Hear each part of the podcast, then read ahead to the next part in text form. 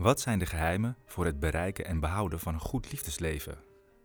Hoe ontdek je wat je emotionele behoeften zijn en kun je ze dan ook eerlijk blijven uiten? Hoe maak je meer ruimte in je succesvolle zelfstandige leven voor een nieuwe metgezel? En waarom blijven mensen in een relatie hangen waarvan al jaren blijkt dat het ze helemaal niet meer gelukkig maakt? Hoe leer je iemand opnieuw te vertrouwen wanneer je in het verleden bedrogen of verlaten bent geweest tijdens relaties? En welke impact heeft de geboorte van een kind en het nieuwe leven als gezin? Ga je liever als vrijgezel door het leven om verder te groeien? Of kies je juist liever voor de verdiepende relatie?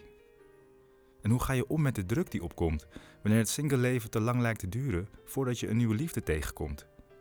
En wat ga je doen wanneer je uiteindelijk gezetteld bent en dan toch de sleur en de vraag volgt: is dit het dan? Om ook weer niet te vergeten waar we uiteindelijk allemaal vandaan komen, de relatie die we met onze ouders hebben, of juist helemaal niet hebben. En welke invloed hebben zij op ons en onze relaties? Ben jij net als ik nieuwsgierig naar allerlei facetten van relaties en liefde in de ruimste zin van het woord? Hoe wij allemaal door het leven gaan als geliefden voor anderen en vooral ook voor onszelf? Blijf dan zeker met regelmaat luisteren, want dan neem ik jullie mee op zoektocht om antwoorden te vinden op de vragen die we allemaal wel eens hebben, maar lang niet altijd durven te vragen. Alle afleveringen die hier online komen te staan geven stap voor stap antwoord op de vraag hoe wij sterkere en gelukkigere relaties kunnen aantrekken en onderhouden. Mijn naam is Tristan Milano. Ik bereik hier vanuit onze huiskamer en ik kan niet wachten om je alle afleveringen te laten horen. Dit is de eerste aflevering van deze podcast waarin ik alles wil gaan belichten binnen de relationele sferen. Heel erg fijn dat je luistert. De intro van deze eerste aflevering duurt wat langer dan gewoonlijk, zodat je precies weet wat je van deze podcast kunt verwachten. Tijdens deze aflevering trap ik meteen af met het onderwerp vreemdgaan. Ik heb hier een stel op bezoek die ik uitgenodigd heb om met open vizier hun ervaring met ons te delen. Zoals de meesten van jullie al weten, zou ik hier een stel uitnodigen en die zou openhartig komen praten over de situatie waarbij een van de twee is vreemd gegaan. En dat ze uiteindelijk toch nog zichzelf hebben op kunnen krabbelen naar het, naar het laten opgroeien van een mooi gezin. En ik was heel nieuwsgierig naar de stappen die ervoor nodig zijn om weer goed te herstellen daarvan en dan om toch weer een liefdevol gezin op te bouwen. Nou, ik heb ze hier bij mij aan tafel en we krijgen nu een verhaal te horen over hoe ze elkaar ontmoet hebben en op basis waarvan ze elkaar gekozen hebben als partner. Ja, dat is eigenlijk wel leuk. We hebben elkaar nou, ruim elf jaar geleden ontmoet. En dat was op een feestje in Amsterdam. En dat was eigenlijk ja, een beetje eind van het jaar, in december. Ehm, en dat was, ik was gewoon met mijn eigen vrienden daar. Uh, maar we hadden een gezamenlijke vriendin. Ehm, en we kwamen elkaar dus daar tegen voor het eerst. En ja, eigenlijk die avond hebben we wel elkaar ontmoet. En ik ben ook naar toe gegaan om mezelf voor te stellen. En in mijn hoofd zag ik Milou als een echt een hele mooie vrouw op dat moment. En uh, ik weet ook nog dat ik het tegen een van mijn vrienden zei. Want dat ik zei van ja, dat, dat vind ik nou een vrouw, daar zou ik echt op kunnen vallen, zeg maar. Hè? Dat, uh, uh, en toen ben ik me later dus gaan voorstellen en heb ik er een, soort van in de gaten gehouden die avond. Maar ze was eigenlijk, ja, we waren wel los van elkaar met onze eigen vriendengroepen. Um, ik weet wel één moment ook dat ik, uh, dat ik kennelijk naar de aan het staren was. Uh, en dat had ik zelf niet door. Maar dat zij op een gegeven moment van een afstandje de, dat zag en naar me zwaaide. En dat ik echt zo een beetje ongemakkelijk zo terugzwaaide. oh, dat is wel echt een mooi gepaardje. Ja, want ik heb die avond heel anders ervaren. Want ik zat in halve depressie, omdat het net uit was met mijn uh, toenmalige vriend. Dus ik liep daar ook zeg maar te, te huilen op de dansvloer. En die vrienden hadden zich wel voorgesteld. En nou ja, ik was daar totaal niet mee bezig. En op een gegeven moment zag ik hem zo staren. Ik denk, wat zit die jongen nou te kijken? En ik denk, oh ja, shit, dat is die ene jongen die hoorde bij die groep. Die, die, eh, die hoort erbij. Ik nou ja, zwaai maar even terug. Superleuk. Maar laten we eventjes uh, duidelijk zijn. Het is nog steeds een mooie vrouw, toch? Zeker. Oké. Okay, okay. ja. ja. Nee, wat dat betreft uh, had ik het goed gezien.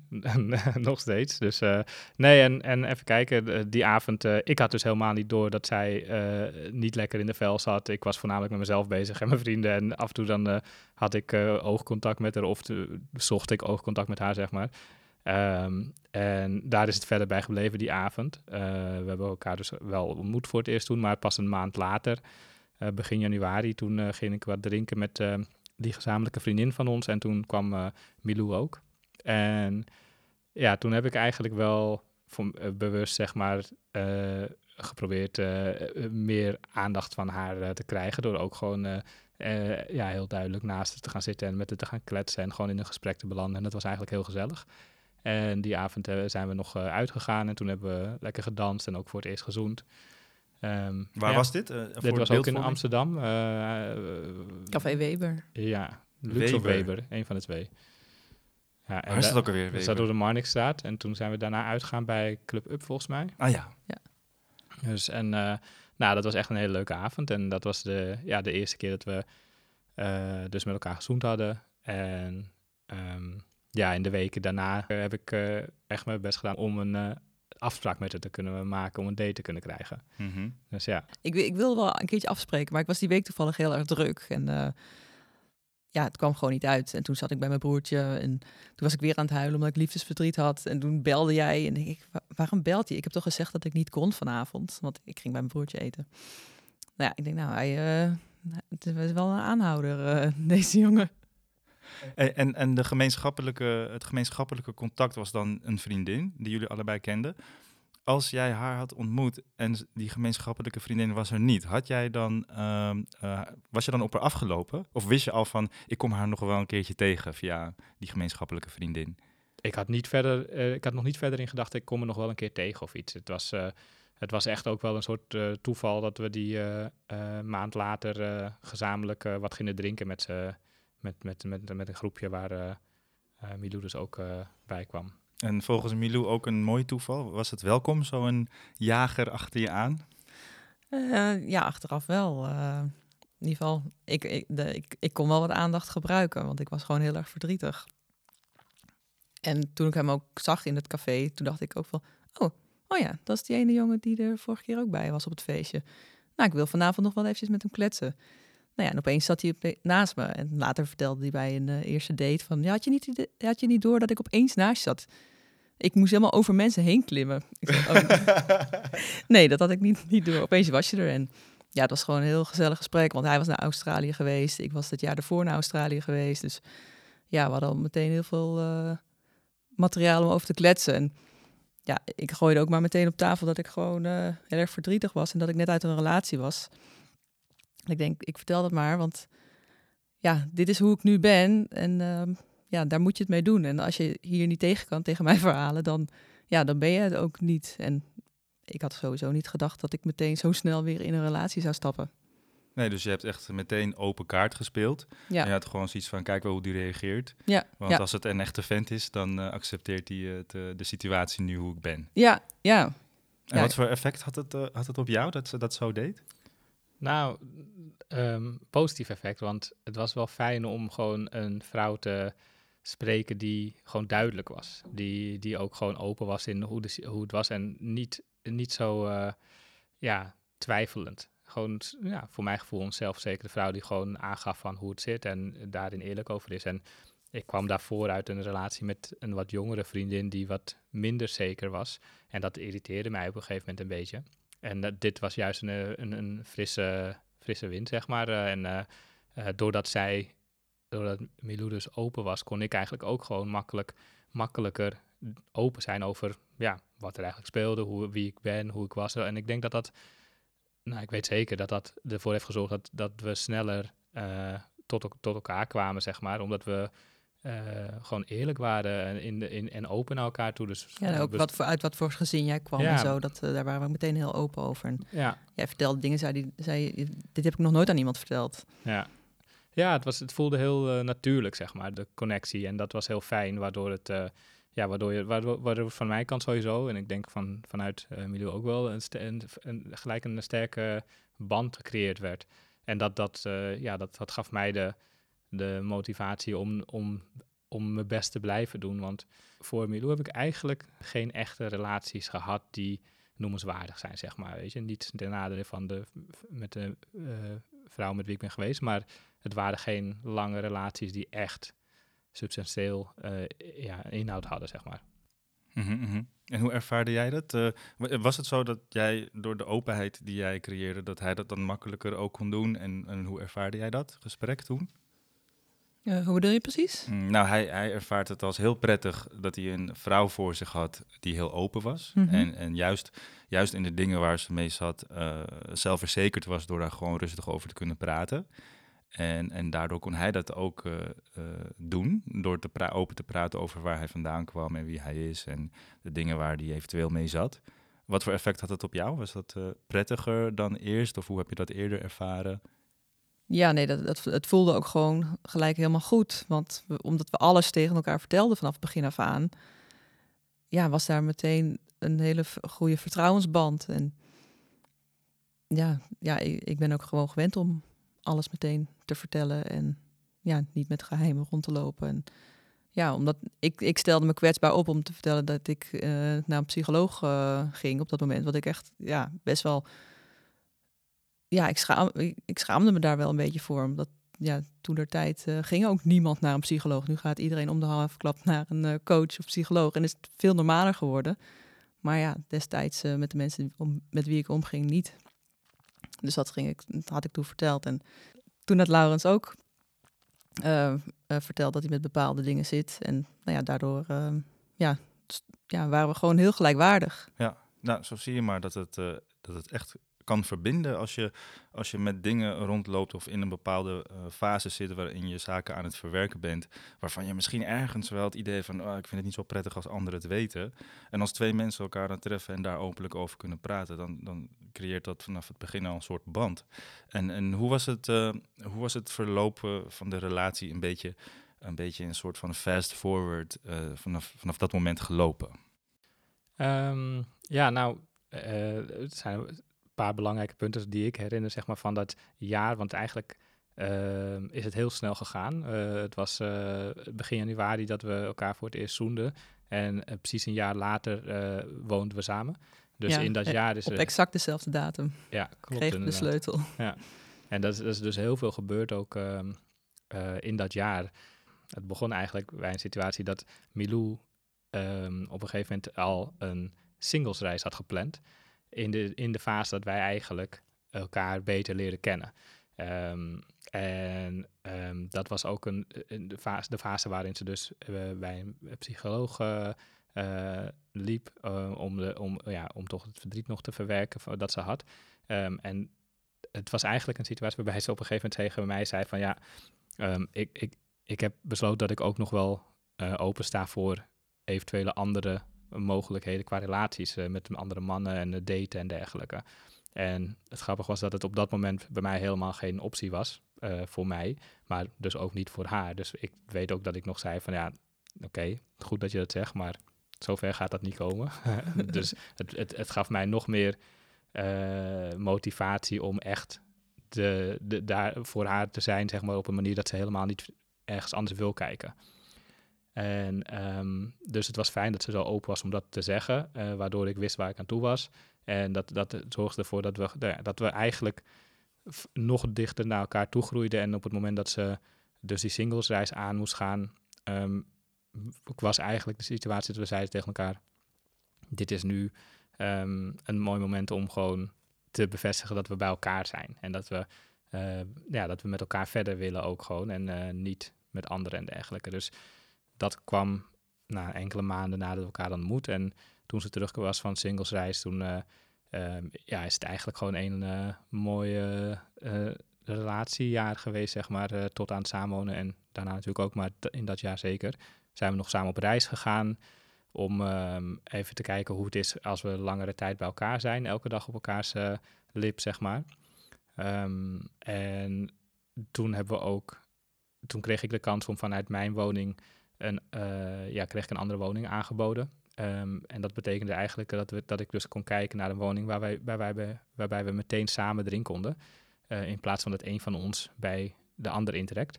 En um, ja, dat was eigenlijk ook heel fijn, want dat zorgde ervoor dat we niet hoefden te uh, praten over wiens spullen, waar, hoe, wat, hoe gaat dit passen. Je, je, eigen domein wordt, je een soort, wordt een soort van opeens verdeeld. En nu was het gewoon van, ja, we beginnen samen. In dat huis kunnen we zelf bepalen Um, hoe we dat gezamenlijk willen inrichten. En nou, dat was heel fijn. Dus uh, En hoe ervaarde jij die tijd? Want ik ben stiekem ondertussen heel erg benieuwd naar de singlesreis.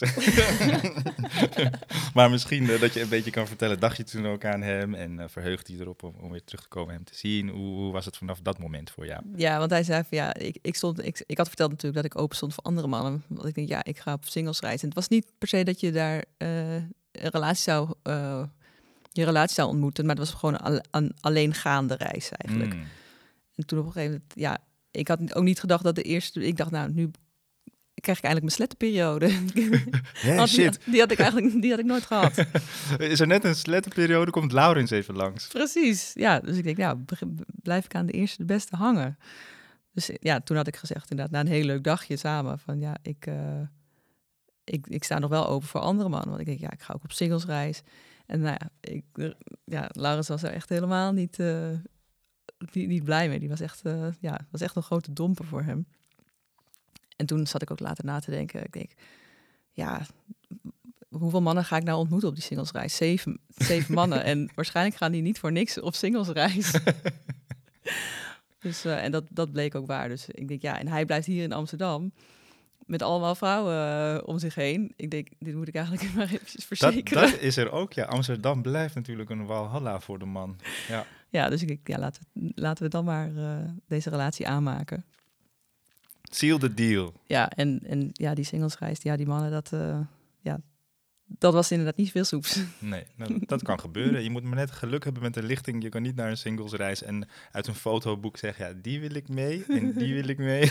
Nee, nee. Wel, wel een concept trouwens, nee. nu ik het zo zeg.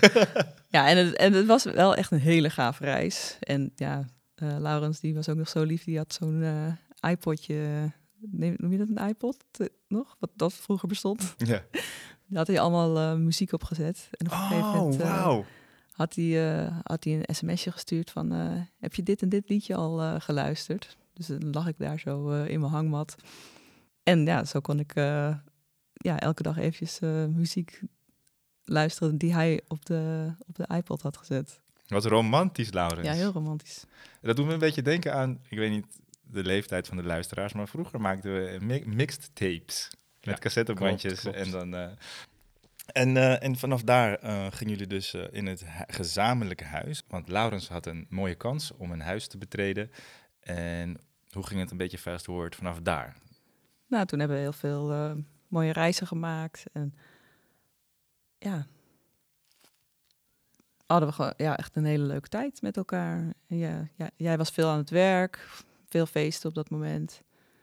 Ja, en, ik denk dat het, uh, de, ja, we, wa we, waren nog kindloos, dus we, en we woonden midden in het centrum.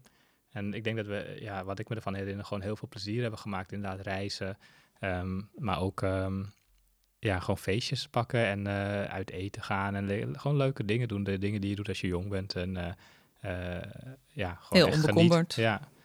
ja, precies. En, en, waren er in, in die fase al ideeën of gevoelens van dit zou de vader en de moeder van mijn kind kunnen worden? Ja. ja, zeker. Nee, want toen we een, een uh, jaren relatie hadden, hadden we het ook al over kindernamen. En uiteindelijk... Uh, wow. Ja. en uiteindelijk uh, ja, heette onze dochter gewoon de naam die we toen al hadden bedacht. Mooi.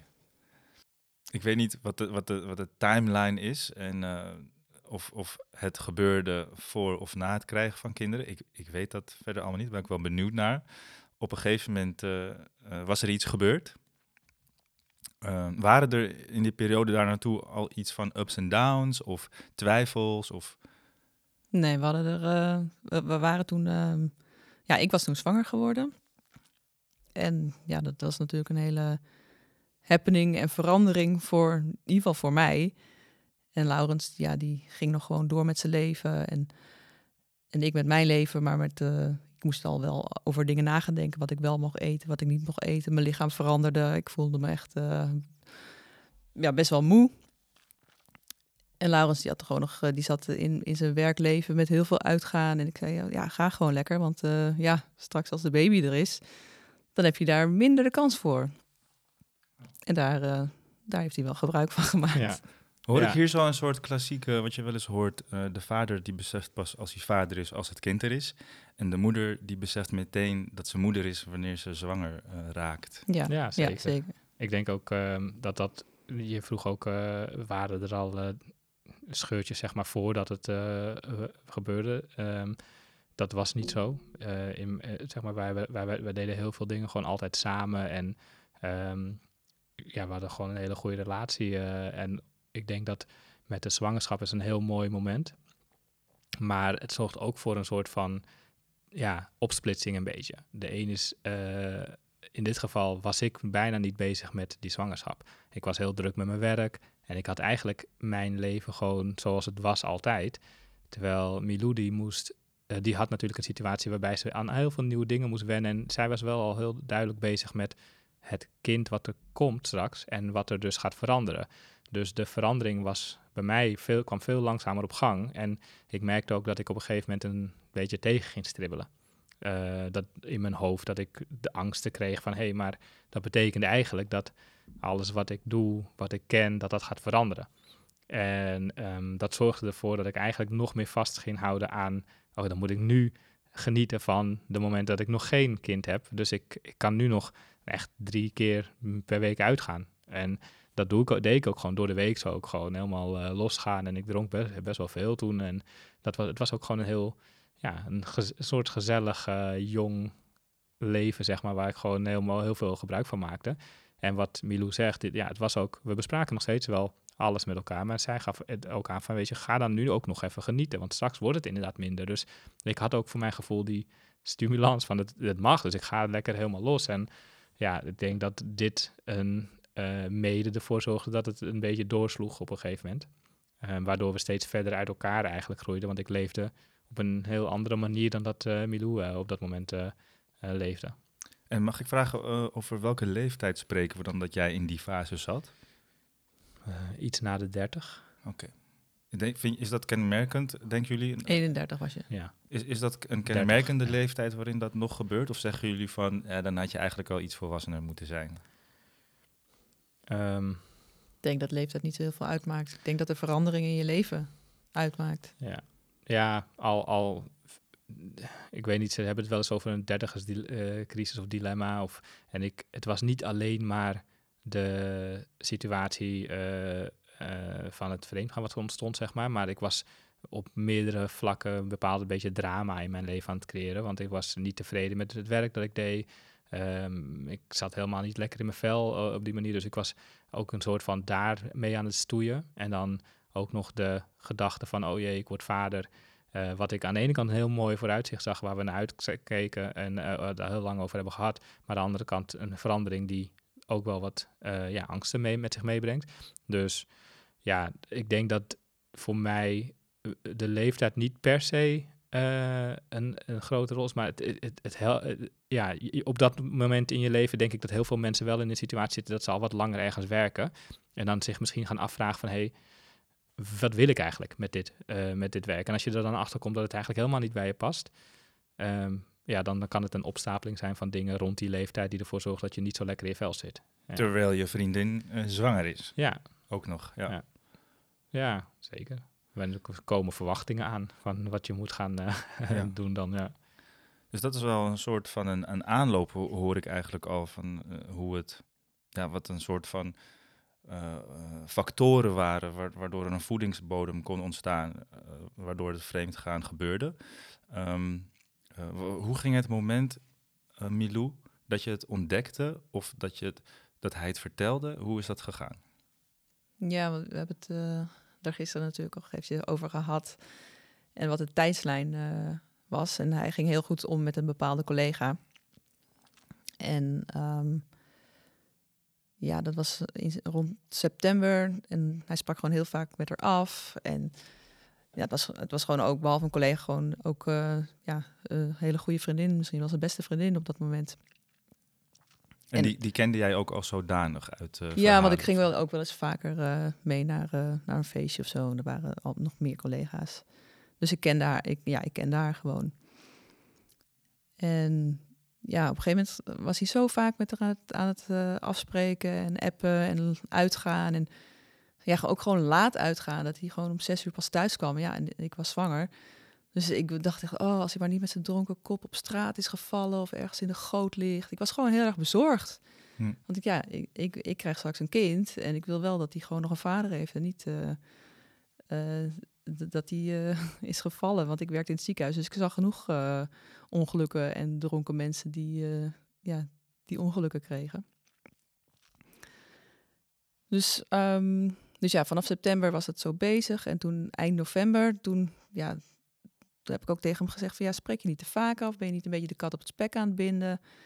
En nee, nee, nee. En altijd maar ontkennen. Maar ja, misschien heb je toch als vrouw een onderbuikgevoel. Of, of als man misschien ook wel. Maar ja, ik dacht op een gegeven moment, nou, die hormonen zijn echt eh, met me aan de haal. Ik, eh, ik, ik weet het niet. Nou, je weet niet meer wat de realiteit is. Nee, omdat, hij welke- zo, omdat we altijd eerlijk naar elkaar Ja. waren. En hij, hij, ja, op dat moment loog hij gewoon glashard tegen me. En jouw lichaam verandert ook. Dus je weet niet tot eh, vanaf welk punt je aan jezelf moet twijfelen. Of, of Ja, ik had meer... nog nooit dat soort hormonen in mijn Nee. lijf gehad. Dus ik, ja, het was een hele nare situatie gewoon. En op een gegeven moment had hij dan gezegd ja, nou, ik heb wel gevoelens voor haar. En we hebben nu straks een, eh, nog een eh, afscheidsfeestje van iemand. En het zal ook mijn afscheid met haar dan worden, dat, eh, dat, ik, eh, dat ik haar niet meer spreek. En ehm, nou ja, ik, ik draaide die avond gewoon zelf bijna helemaal door. Want ik had gezegd, nou, ik, ik trek het niet, want onze relatie zit gewoon niet goed. Ik ben, ik ben 6,5 maand zwanger. Ik wil gewoon dat je nu naar huis komt, want het voelt gewoon niet goed. Ik trek het niet. Hij zei, ja, ik, doe nog één biertje en dan kom ik eraan. Nou, dat duurde echt die hele avond. Uiteindelijk was hij, hoe laat was je thuis? 1 uur, 2 uur of zo? Zou kunnen. Ik, eh, Jij was dronken, ja, jij weet het niet. was Dus hij, laat. ja, Het was laat. dus hij kwam eh, in ieder geval midden in de nacht thuis. En eh, nou ja, eh, er was echt geen normaal woord met hem te spreken. Maar hij brak in ieder geval. En eh, ja, voor mij heb je toen ook gezegd dat, eh, dat je vreemd ging. Ah, dus het was echt een, een eruptie van wat ergens naartoe werkte. In dronkenschap misschien ook wel. Van, oh, ik kan het niet meer voor mezelf houden. Ik moet het Ja. nu. Ja, de, de- ja het, was, het, het, het is, heeft een lange aanloop gehad, zeg maar. Want ik, ik, ben, ik heb altijd eh, gewoon ook hele goede relaties met, met... Ik heb geen goede vriendinnen altijd gehad in mijn leven, zeg maar. En ik, ik vind altijd heel gezellig, maar ook gewoon op een manier dat ik uit kan gaan met, met, eh, met vriendinnen en zo. En ja, lekker dansen en feesten. En op zich is daar nooit een, ding geweest waarbij het, eh, de verleiding zo groot werd dat ik vreemd wilde gaan. En ehm, ja, totdat ik op een gegeven moment gewoon gevoelens creëerde. Omdat eh, Milou en ik juist steeds minder ehm, ja, met elkaar gemeen hadden, zeg maar, de dingen die we deden. En ik kreeg eigenlijk een tweede relatie daarnaast. Waar het eerst gewoon een van mijn beste vriendinnen was, eh, werd het meer dan dat. Omdat ja, ik zag haar elke dag op het werk. Dan gingen we ook nog eens twee, drie keer per week uit. Ehm, en dan was je ook nog eens vaak dronken. Of eigenlijk elke keer dat je uitging, we- was je op een gegeven moment dronken. En dan ja, had je, was, dat, was dat zeg maar de gezellige kant van mijn leven op dat moment. En thuis was het wat juist waar... wa- Sober. wa- was, het, ja, was het serieuzer, zeg maar. En er was een uitkijken naar een situatie met een gezin. En, eh, ja, en Milou was natuurlijk bezig met ehm, ja, de voorbereidingen daarvoor. En ik had, was er nog helemaal niet klaar voor. Dus de, de, de, de- het zorgde ervoor dat ik eigenlijk twee verschillende eh, vriendinnen had op dat moment. En ja, eh, toen, ik me, toen ik voor het eerst eigenlijk, ehm, ehm, dat was denk ik eind september dan inderdaad, toen, toen was een dronken avond beland in dat ik voor het eerst eh zoende dan met, eh, eh, met haar. Ehm, en ja, dat, dat, dat, dat, dat was op dat moment echt een situatie waarbij ik dacht van, oh, hoe is dit gebeurd, zeg maar, weet je, wat en dat je nuchter wordt en denkt van, shit, maar ik dacht, ik kan dit niet vertellen. Want eh, ja, Milou is zwanger. Ik ga niet nu opeens eh, ook nog dit eh, als drama. Weet je, het is, het is niks. Het is niks. Het is niks. Oké. Ehm, en nou, dat was, ik kon, het, duurde nou, misschien nog wel een maand of meer voordat ik, voordat ik er eigenlijk achter kwam van ja, het is, die, die gevoelens zijn zeg maar zo heftig dat ik, ja, als je dan weer uitgaat met diegene, dat je dan toch weer een keer met, door als excuus dronken bent, zeg maar, en dat als excuus kan gebruiken om toch weer die, die spanning op te zoeken. Ehm, en nou ja, wat ik wel merkte is dat Milou het door eh, had op een bepaalde manier, maar ik wist niet hoe ik dit eerlijk kon vertellen, zeg maar.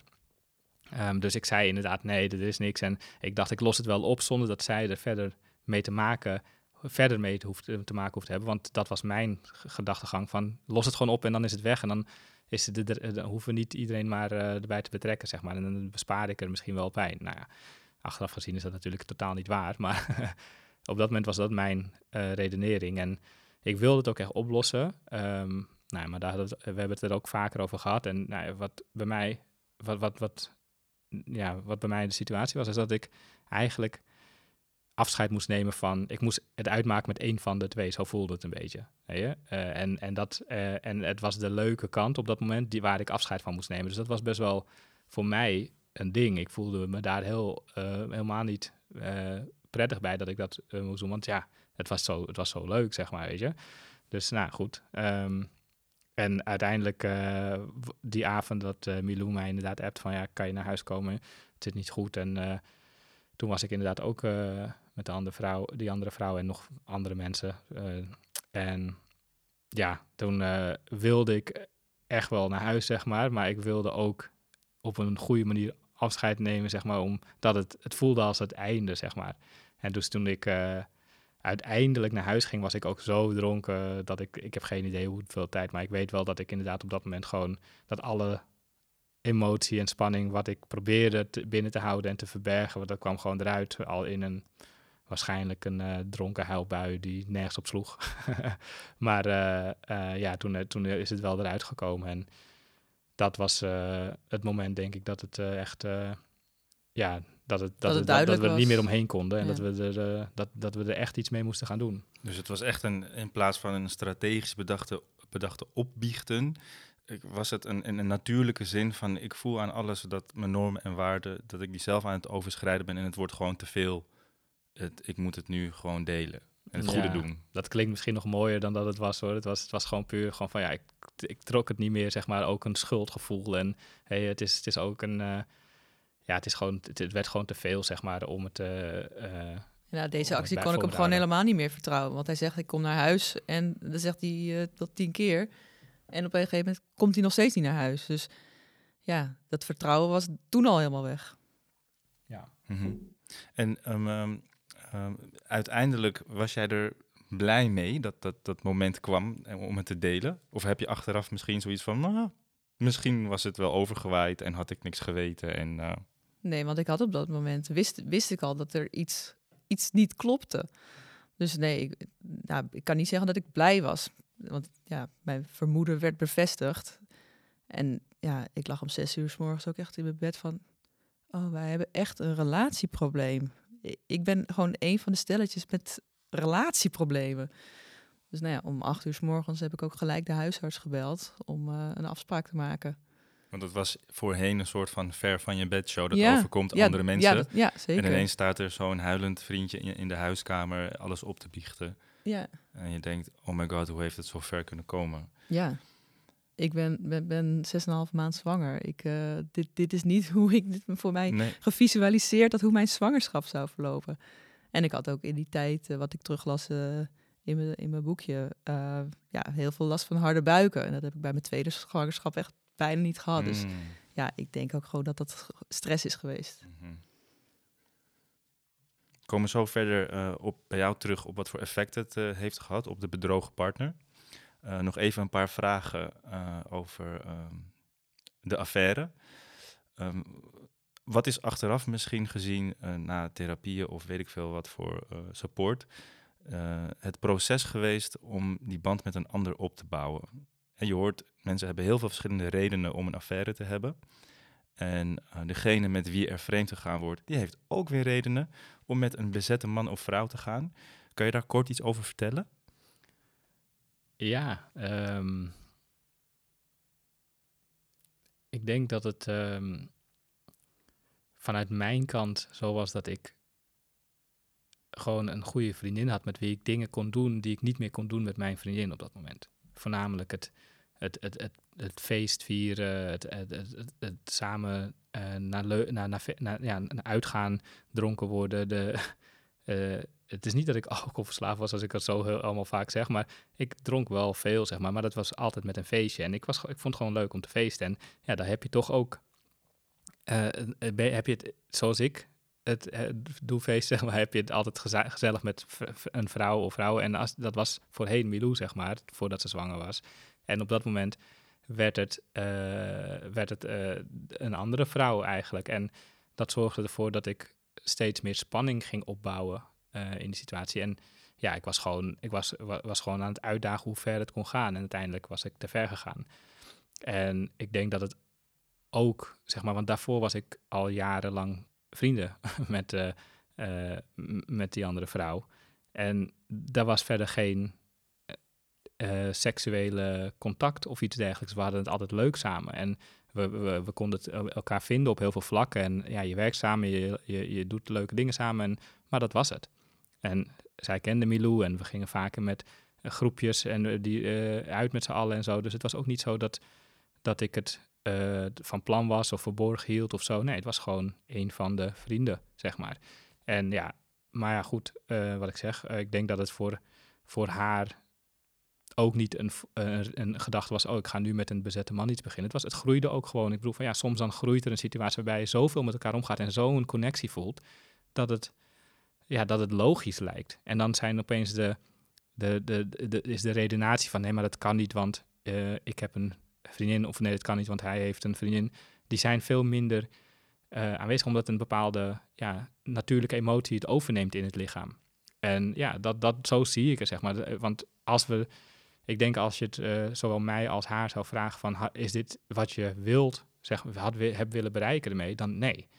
Het is niet iets wat, wat, wat je achteraf zegt van, nou, dat is wat we, ik geloof niet dat zij dat zou zeggen. Het is gewoon zo gegaan. En ja, dan, dan, dan, is, dan, dan is, dat de, is dat een feit. En verder kun je er niet zoveel eh, anders van maken voor, in mijn hoofd. Helder. Even terug naar het moment eh, waarop er eh, een, een, het opbiechten er is. En ik hoor Milou dan eh, vrij snel besluiten: Oh, ik zit in een relatieprobleem, ik moet de arts bellen. Er kwam bij jou vrij snel een soort van oplossingsgericht. Want ik denk, we hebben nog eh 2,5 maand en dan eh, komt de baby. Ja. Dus dit moeten we nog even fixen. Hoe, eh, hoe- had jij dat, ervaarde jij dat als goed? Wilde jij dat ook meteen aanpakken? Ja, het, het is wel, eh, ja, eigenlijk wel, maar ook omdat wij, toen wij de rela- relatie aangingen, een aantal jaar daarvoor, toen hebben wij ook een soort, eh, ja, hebben wij een mondelinge afspraak met elkaar gemaakt dat als, er een keer, als we een keer in zwaar vaarwater terechtkomen in, in een relatie, omdat Milou kwam natuurlijk uit een lange relatie die net uit was gegaan en dat ze heel veel verdriet van is bij een therapeut geweest daarvoor en om dat allemaal te verwerken. Dus daar zat nog wel wat spanning, zeg maar, dat dat, dat voor haar een, eh, ja, big deal was. Ehm, en dat was het natuurlijk ook. En toen hebben wij bij het aangaan van onze relatie ook echt uitgesproken van, nou, mocht er een keer iets gebeuren waarbij we niet meer zo lekker in elkaar, eh, bij elkaar passen en we zitten niet lekker in, het, eh, in ons vel en zo, dan gaan we eerst proberen om het op te lossen voordat we een besluit nemen om het af te kappen, zodat het niet uit het ja, zodat het niet eh, eh, eh, out of the blue zeg maar in één keer over is. Dus toen de- deze situatie zich ook voordeed, toen was het voor mij ook eigenlijk daardoor een soort van logische stap van ja, maar ook al voelt het van we, we zijn niet meer een match, eh, we, horen nu even niet bij elkaar, want, eh, maar het is toch een situatie waarvan we, maar we hebben afgesproken, we gaan, het, we gaan eerst kijken of we het kunnen oplossen voordat we een eind aan maken. En dat was ook eh, dus eigenlijk een relatief makkelijke stap om te zeggen, oké, nou ja, dit is het moment, laten we op zoek gaan naar een relatietherapeut. En even voor de helderheid, die afspraak die dan zo wederzijds gemaakt is, wat ik heel mooi vind dat dat, dat, dat zo van tevoren onder twee volwassenen gebeurt. Was, was die afspraak gemaakt al voordat de zwangerschap er was, of was het tijdens de zwangerschap? Nee, was al ervoor. Denk ik het begin van onze relatie. nee, eh, Ik kan, ik kan het me herinneren als eh, de dag dat we zeiden, eh, we gaan de relatie aan. Dat was de... ja, Wow. gewoon echt helemaal Ja. in het begin. eh, Mooi. Ja. Was het anders geweest voor jou als jij niet zwanger was? Had je dan nog aan je woord kunnen houden met dat gesprek? Of was de zwangerschap een extra grote motivatie om het te mogen fixen? nou, op de avond dat ik erachter kwam, dacht ik wel van... Ja, ik ben nu zwanger. Als ik nou gewoon niet zwanger was geweest, dan was ik echt al lang weggegaan. Ja, dat, dat dacht ik ook wel. Van, en, maar nu zit ik er aan vast en nu moet ik ermee dealen ook. En ja, ik wil ook gewoon dat hij de vader van mijn kind is. En dat altijd gewoon zou zijn, dat we gewoon een gezin zijn. Dus nee, ik wilde daar wel alles aan doen. Maar als, ik dacht wel van, oh, zou, de situatie zou makkelijker zijn geweest als ik niet zwanger was. Ja.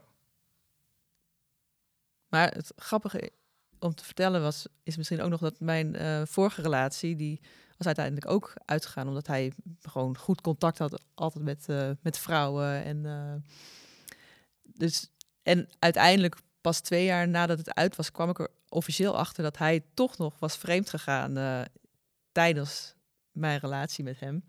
Dus dat speelde eigenlijk als een rode draad hmm. tussen Laurens en mij. Ook, ja, ik was altijd bang dat hij vreemd zou gaan. En dat heb ik ook heel vaak gezegd van, ja, als je vreemd gaat, zeg je het dan wel. Want om, omdat ik gewoon niet weer op, zo gekwetst zou willen worden. Mhm. En ja, ik geloof heel erg in manifesteren. En ik denk ook dat ik dit mede heb gemanifesteerd. Dat hij uiteindelijk toch vreemd is gegaan. Het is toch ook geen toeval dat het dan een soort herhalend iets is. Ik denk, hoe kan dit? Twee keer. Twee keer op dezelfde soort manieren. En als Laurens, als jij terugkijkt uh, naar haar gedrag ten aanzien van die vorige relatie. Wat zag of voelde of hoorde jij daarvan? Van, oh, ik heb hier een bangige vrouw? Of hoe... Ja, heeft dat iets aangewakkerd misschien? niet doen, Hoe werkte dat? nee, um, ja, het, kijk, het was wel iets wat zij regelmatig aangaf, inderdaad. Van, uh, uh, of tenminste regelmatig. Het kwam ter sprake meerdere keren dat ze zei van, uh, hey, dat is wel een angst voor mij. En persoonlijk heb ik er eigenlijk nooit echt heel veel aandacht aan besteed dat dat een angst van haar is, omdat het helemaal geen rol, geen, het, het was helemaal geen situatie die speelde voor mij. Het was, er was geen intentie om dat ooit te gaan doen. Dus, maar ach, het later hebben we het er zeker over gehad. En dan, ja, je, ja, je kunt uh, dingen, zeg maar, zo, geloof ik ook, als je dingen benadrukt, of je iets nou wilt of niet wilt, als je het uitspreekt, dat het, uh, dat het bijdraagt aan een soort van situatie waarbij het aanwezig is. En ja, ik het is zeker niet de reden dat ik dit, dat het heeft aangewakkerd dat ik dit ben gaan doen, want ik heb daarin zelf keuzes gemaakt en de, dat, dat, is gewoon mijn eigen uh, de, ja, verantwoordelijkheid en de rol die ik daarin heb gespeeld. Um, maar uh, ja, laat ik zo zeggen, ik denk dat het voor Milou meer een, ja, meer een factor is geweest die de hele tijd bij haar aanwezig was dan dat het bij mij was. En, en ja, als je dan... Ja, waar ik bang voor was, werd gewoon bevestigd. Ja. Je, je grootste angst wordt dan realiteit. Ja. Iets waar je eerder mee te maken hebt gehad. En dan nu nog een keer, maar dan nog dieper op een bepaalde manier, omdat er een kind is. Ja. Uh, wat zijn nog meer de effecten die het op jou heeft gehad als bedrogen partner? Nou ja, ten eerste natuurlijk dat het vertrouwen uh, helemaal weg is. En ten tweede dat het ja, effect had op mijn lichaam. Ik had dus al die uh, um, harde buiken op dat moment. En ja, ik was gewoon heel verdrietig, gekwetst, teleurgesteld. Ja, alles wat je daar maar bij kan bedenken. En omdat hij gewoon gevoelens voor haar had, dat maakt het gewoon extra diep en extra pijnlijk. En dan voel je je ook gewoon niet goed genoeg. En dan denk je, ja, ik draag wel hier jouw kind. Waar ik allemaal offers voor moet doen. Want ik zit hier thuis op de bank. Uh, zo gezond mogelijk te leven. En vervolgens kwam dus de huisarts, bepaalde therapieën. Hoe heb je dat ervaren? Ja, we waren eerst doorgestuurd um, met de praktijkbegeleider. En ja, dat, dat, daar hadden we eigenlijk helemaal geen klik mee. Dat was net alsof je met je buurvrouw zat te kletsen en zei, oh ja, heel vervelend. Uh, ja, een beetje ja en amen. En toen heb ik het aan mijn verloskundige verteld. En die heeft een uh, adres van een uh, psycholoog gegeven. Die ook met veel met zwangerschappen en moeders te maken had. En daar, um, ja, daar kon, ik gelukkig, kon wij gelukkig meteen uh, best wel snel terecht. En daar hebben we, ja, ik weet niet hoeveel sessies gehad, een stuk of zes of zo. Misschien wel meer, ik weet het ik niet. denk meer. Ja. In ieder geval, ik denk over een half jaar verspreid. Op een gegeven moment zaten de langere tussenpauzes bij, maar we moesten natuurlijk wel in 2,5 maand moesten we, was er behoorlijk wat werk aan de winkel. Ja, ik kan me voorstellen dat dat hele stappen zijn die je doorloopt. Want je wordt allebei heel erg door de mangel gehaald, om het zo maar te zeggen. Uh, kunnen jullie kort wat vertellen over jullie individuele processen die dan aan bod zijn gekomen tijdens die therapie? Of is dat, is dat echt een heel boekwerk wat dan besproken moet worden? Nee. Of een conclusie of zo? Voor mij het allerbelangrijkste wat ik eruit haalde eigenlijk is dat het oké is dat je zo verschilt van elkaar. Um, en dat, dat, dat, werd, dat werd heel erg uh, duidelijk dat ook al hebben wij jaren met elkaar geleefd daarvoor, zeg maar, hè, dat we echt elkaar, dat we een goede connectie hadden. We komen uit he twee hele verschillende werelden. En we hechten ook. ja, en we hechten ook eh, eh, heel veel waarde aan ja, toch wel andere dingen, zeg maar, in het leven. Bepaalde emoties die we anders ervaren. En ehm, nou, dat, dat zorgt ervoor dat, eh, ja, het werd soort uitgelegd van, oké, het is een schaal van 0 tot 100.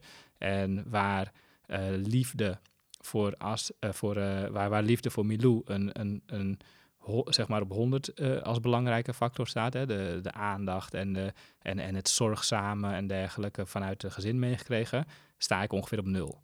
Eh, niet dat ik geen liefdevolle eh, zussen en uh, gezinnen en zo heb gehad en ouders, maar heel anders. Eh, Heel veel meer op jezelf eh, aangewezen en iets harder allemaal. En voor mij was het dus ook dat als ik mijn best deed om die liefde te tonen die Milou nodig heeft, ehm, dat als ik van 0 naar 30 ging, dat ik al heel veel had gedaan.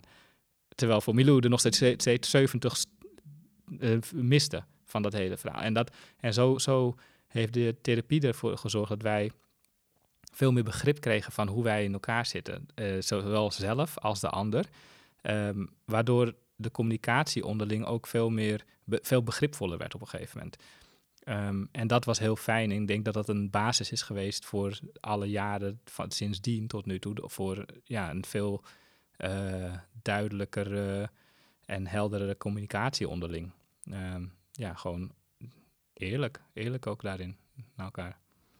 Milou, nog toevoegingen of eigen inzichten die je uh, eruit hebt gehaald tijdens de therapie? Nee, nou, wat uh, Laurens ook al zegt, gewoon, ja, dat je inzicht krijgt hoe de ander denkt. En maar bottom line is dat het wel zeker ondersteunde in het opnieuw nader tot elkaar kunnen komen. Ja, nee, die therapie was, uh, zonder die therapie was het echt een zware kluif geweest. Ja, want ik vond, vond die therapeuten ook echt heel erg goed en ook heel herkenbaar. Want zij had eigenlijk een soort zelfde situatie, in ieder geval niet dezelfde situatie, maar zelfde soort samenstelling van gezin. Zij was meer de Laurens en haar man was meer zoals ik. Ze zei, ja, mijn man komt echt uit een koekjesfamilie. En ik, ja, daar kom ik ook vandaan. Gewoon, je komt thuis en je moeder zit klaar met een kopje thee en een koekje. En ja, Laurens, die, ja, die was wat meer aan zijn lot overgelaten. En door de verhalen, door de voorbeelden die zij gaf, ja, dat, dat gaf mij wel heel veel uh, inziens. Uh, ja, hoe, hoe, hoe anders iemand kan opgroeien en kan denken. Ja, interessant. Maar ook een soort van misschien inzicht in hoe zoiets dan wel of niet makkelijker kan gebeuren. Uh, de dingen die dan een rol spelen, waardoor je wat makkelijker verliest in de, in de contacten. Ja. Um, ja, wat ik nog aan wil aanvullen daarop is dat wat ik heel erg merkte is dat ik emotioneel heel ver van zo'n situatie. Ik, ik, ik voelde er eigenlijk helemaal geen emoties bij. Dat was voor mij zeg maar wel uh, ja, lastig ook om te realiseren dat ik waar Milou zeg maar echt, je zag dat ze echt mee struggelde met wat, waar, waar we doorheen moesten en hoeveel pijn het haar deed zeg maar. Um, ik kon er om de een of andere reden kon ik het niet voelen. Kon ik het niet, ik begreep het niet. En, en dat, dat, dat is iets wat in de, die therapie duidelijk werd, maar wat niet per se, uh, wat, wat, wat niet opgelost werd voor mij. Ik, het is Je niet, kende de theorie. Ja, ik kende de theorie, maar ik snapte, ik, ik, in mijn lichaam voelde ik geen, niet die pijn of die emotie die uh, Milou doorging, zeg maar. Dus ik, af en toe vond ik het uh, lastig om om het te accepteren dat het, dat het zo'n ding moest zijn. Ik dacht altijd maar van, ja, weet je, oké, okay, het is gebeurd, weet je, laten we verder gaan. Zo ging het in mijn hele leven. Er gebeurt iets naars, ga gewoon verder. Weet je? Je hoeft er helemaal niet bij stil te staan bij die dingen. Het is gewoon wat het is. Uh, maar dat is niet hoe het werkt. En, in ieder geval niet in mijn hoofd. Nee, maar bij heel veel mensen niet. En pas heel veel, pas een paar maanden later uh, kwam ik er eigenlijk uh, in een, in een heel andere setting achter dat ik, dat ik gewoon emotioneel best wel uh, afgesloten ben soms. Van, uh, of ik niet emotioneel afgesloten, maar afgesloten ben van mijn emoties. Dus ja, en dat was. en ik denk dat dat ook een situatie was toen, dat, toen ik daar eigenlijk achter kwam, dat ik op een andere manier kon connecten met Milou en de situatie die er was ontstaan en de pijn die ik eigenlijk heb veroorzaakt in, door het vreemd te gaan. Ja, want ik denk dat we die therapie inderdaad vanaf ja, wat is februari? De december december oh. tot uh, juni hebben gehad of zo, of april misschien. En toen in oktober, toen heb jij een ayahuasca-sessie gedaan. En ja, dat was echt een openbaring voor, voor jou en uh, daarom ook voor mij. En nou ja, toen is eigenlijk alles goed gekomen. Ja, dat heeft wel alles veranderd, ja. En ja, dat, dat was echt. eh, dat gaf jou zo'n inzicht hoe ik mij heb gevoeld. Jij hebt gewoon mijn pijn gevoeld. En ja, dat was voor mij een feest van herkenning. Gewoon van ja, dit is het. Dit heb jij mij aangedaan. Zie je hier in de praktijk hoe, eh, een, een geestverruimend middel als ayahuasca kan werken? Eh, ik zou het zelf niet willen promoten, maar ik hoor inderdaad om me heen dat het eh, oplossingen kan bieden. En het is ook niet voor niets dat in de psychiatrie daar vroeger ook bepaalde middelen zijn gebruikt, die op een gegeven moment als partydrugs gebruikt zijn. En eh, als je dan hebt over DMT, geloof ik, hè? eh, kan het blijkbaar zorgen voor een verhoogde vorm van empathie of je kunnen verplaatsen in anderen. Wat, wat ergens in deze situatie toch ook wel een soort sleutel heeft kunnen zijn in, in het gezien worden met jouw pijn, om vervolgens verdere stappen in, in een vergeving eh, ook door te maken. Want op het moment dat hij, dat jij van hem ziet van, oké, hij kan zich nu echt in mij verplaatsen en mijn pijn voelen, is dat dan ook een, een podiumpje voor jou om, om, je, om makkelijker een ander te kunnen vergeven? Of? Ja, nou ja, we hadden gisteren over nog vergeven. Ik, ja, ik vergeef het je nog steeds niet eigenlijk. Want het was gewoon echt een, een kutstreek eh, wat je hebt geflikt. Dus, maar ik kan er wel mee leven. En ja, ehm, ja dus ver, ver- verge- vergeven vind ik, eh, vind ik het niet. Dat is nog niet helemaal gebeurd. Nee, maar ik heb het wel afgesloten. Ja, precies. Wat is, Maar wat daar is, heb ik wel dus een EMDR-sessie voor nodig gehad. Oh, ja. en, eh, en wat ook nog meespeelde, eh Laurens wilde, omdat het zijn beste vriendin was, wilde hij eigenlijk geen afscheid van haar nemen. Dus die relatie, die bleef nog heel lang sudderen dat hij wel contact met haar wilde hebben. Terwijl jij nog in die pijn zat en in teleurstelling en noem maar Ja, op. dat ik denk, kapper gewoon mee, want Ja. dat is het liefste wat ik wil. Maar ik wilde hem ook niet, ja, ik ben, ik vond mezelf dan toch weer te lief om meteen tegen hem te zeggen, nee, je mag helemaal niks meer. Want ik wilde ook niet die, die heks zijn die thuis dan op hem zitten wachten van, eh, ik mag niks van, mijn- van mijn vrouw. eh. Ja, precies. Dus ja, eigenlijk wilde ik dat hij geen contact meer met, hem, met haar had. Diep, diep van binnen wilde ik dat, maar ja, ik liet het gewoon wel toe, omdat, ja, ik wilde hem ook niet verder van me af laten gaan. En, en wat is, als ik dan hier, hier aan tafel met jullie zit en we hebben het over vergeving. Het kan zijn dat mensen daar verschillende theorieën of definities over hebben. Wa- Wat is volgens Milou dan vergeving? Op wat voor punt zou Milou wel helemaal tot vergeving overgegaan zijn? Hmm. Ja, ik, ik denk gewoon als je zegt ik vergeef je, dat je, het is dan alsof je dan zegt van nou, het maakt, het maakt allemaal niet uit. Ach, doe jij maar eh, je ding en we hebben het er niet meer over. Maar nee, ik vind nog, ik vind nog steeds dat, dat, dat dit niet kon. En ja, hij is fout geweest in mijn eh, ogen. Maar ja, ik heb het wel kunnen afsluiten. Ik kan hier gewoon eh, ja, mee leven. Maar ik kan me voorstellen dat er luisteraars zijn, en ik heb dat nu zelf deze gedachtes ook, dat het weer kiezen voor een leven verder samen, en tot zover ik kan zien, liefdevol samen, dat dat een vorm van vergeving kan zijn in de praktijk. Hoe- Ja. ja, in de praktijk. In de praktijk heb ik hem vergeven, maar diep in mijn hart, ja, toch nog steeds niet, denk ik. En wat is, Laurens, wat is voor jou vergeving en hoe voelt het voor jou om van Milou te horen dat ze je nog niet vergeven heeft? Ja, het is, het is denk ik de bewoording die je eraan geeft. Want ehm, het is heel duidelijk in onze relatie dat het een situatie is geweest die heel eh, onaangenaam was. Maar het is ook een, eh, er is acceptatie dat het een situatie is die, die er is geweest. En in, eh, ik ervaar het niet zo dat het nog een belemmering is in op welke manier dan ook in onze, in onze relatie, in ons dagelijks leven. Het is totaal geen situatie waarbij ik het, door, het gevoel heb van, oh, ze heeft me nog steeds niet vergeven. Nee, Nee, dat, het heeft ons is- juist verder gebracht dan waar we anders waren gebleven. Ja, nee, zeker. Dat, dat, dat ook zeker. En het is gewoon een. Het, ja, het is gewoon iets wat heeft plaatsgevonden. Het is geaccepteerd. We hebben er mee gedeeld. We zijn er door gegroeid. De communicatie is beter geworden. Er is een, vanuit mij zeker eh, een bepaalde dankbaarheid naar dat deze situatie zich heeft kunnen voordoen op deze manier, waardoor wij een veel sterkere relatie hebben dan, dan, dat, ik, dan dat ik denk dat we anders hadden gehad. Ehm, dus ik heb er geen issue mee dat het woord vergeving bij Milou een eh, op zo'n manier wordt gebruikt dat ze het, ja, dat, dat ze vergeving ziet als het is. Als ik zeg ik heb je vergeven, dan doe ik net alsof het me niet, geen pijn heeft gedaan. Het is oké. Het heeft er wel pijn gedaan en het is, het is, het is niet oké dat het is gebeurd, maar ze heeft het geaccepteerd en er is verder geen issue meer. Dus in, in mijn ogen is dat vergeving. In Miloeder ogen is dat geen vergeving. Het maakt verder niet zoveel uit. Het acceptatie is wat het is. Precies. En ja. Wat, Ja, waar ik ook nog klopt. even kort op terug wil komen, is dat zeg maar, ik, het ging net van therapie en eh, daarna eh, de ayahuasca-sessie. eh, en het is niet zo dat ik denk dat ehm, de ayahuasca los had geholpen. Het is een opeenstapeling van dingen die, ik heb, die we samen en die ik los heb ondernomen qua persoonlijke ontwikkeling om op een punt te komen dat je tot inzichten komt. Ehm, dus eh, ja, eh, net als jij zou ik het zeker niet zomaar aanraden voor iedereen. Het is ook niet als partydruk, want het is zeker geen partydruk. Eh, maar het, is, het helpt gewoon om op verschillende manieren bezig te zijn met het ver- verkrijgen van inzichten. eh, en je had ook helemaal niet de inzet om over onze relatie, volgens mij, Nee, klopt.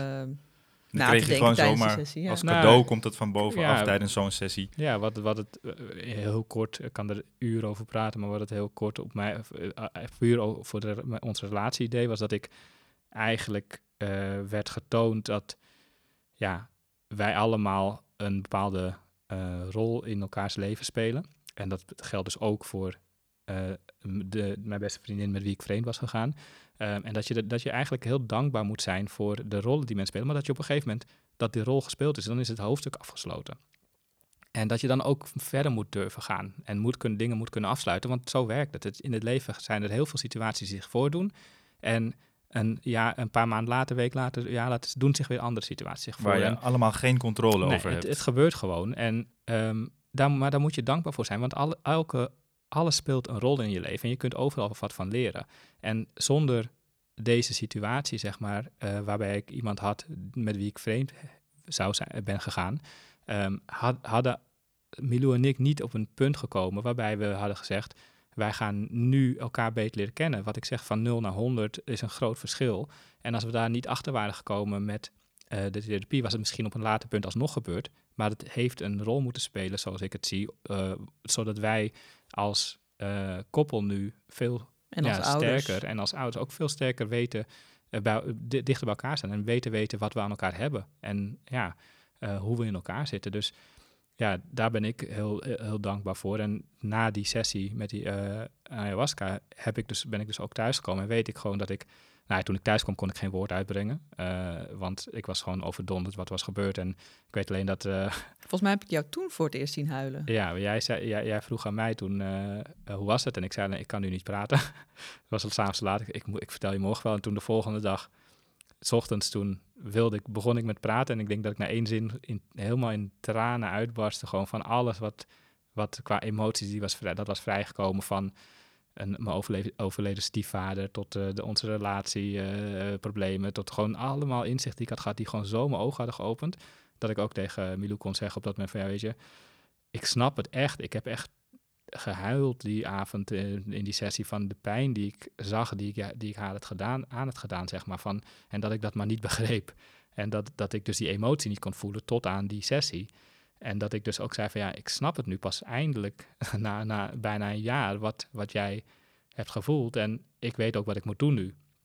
En dat hetgene wat ik moest doen was, was er volledig voor gaan om te zeggen, ik neem afscheid van mijn beste vriendin.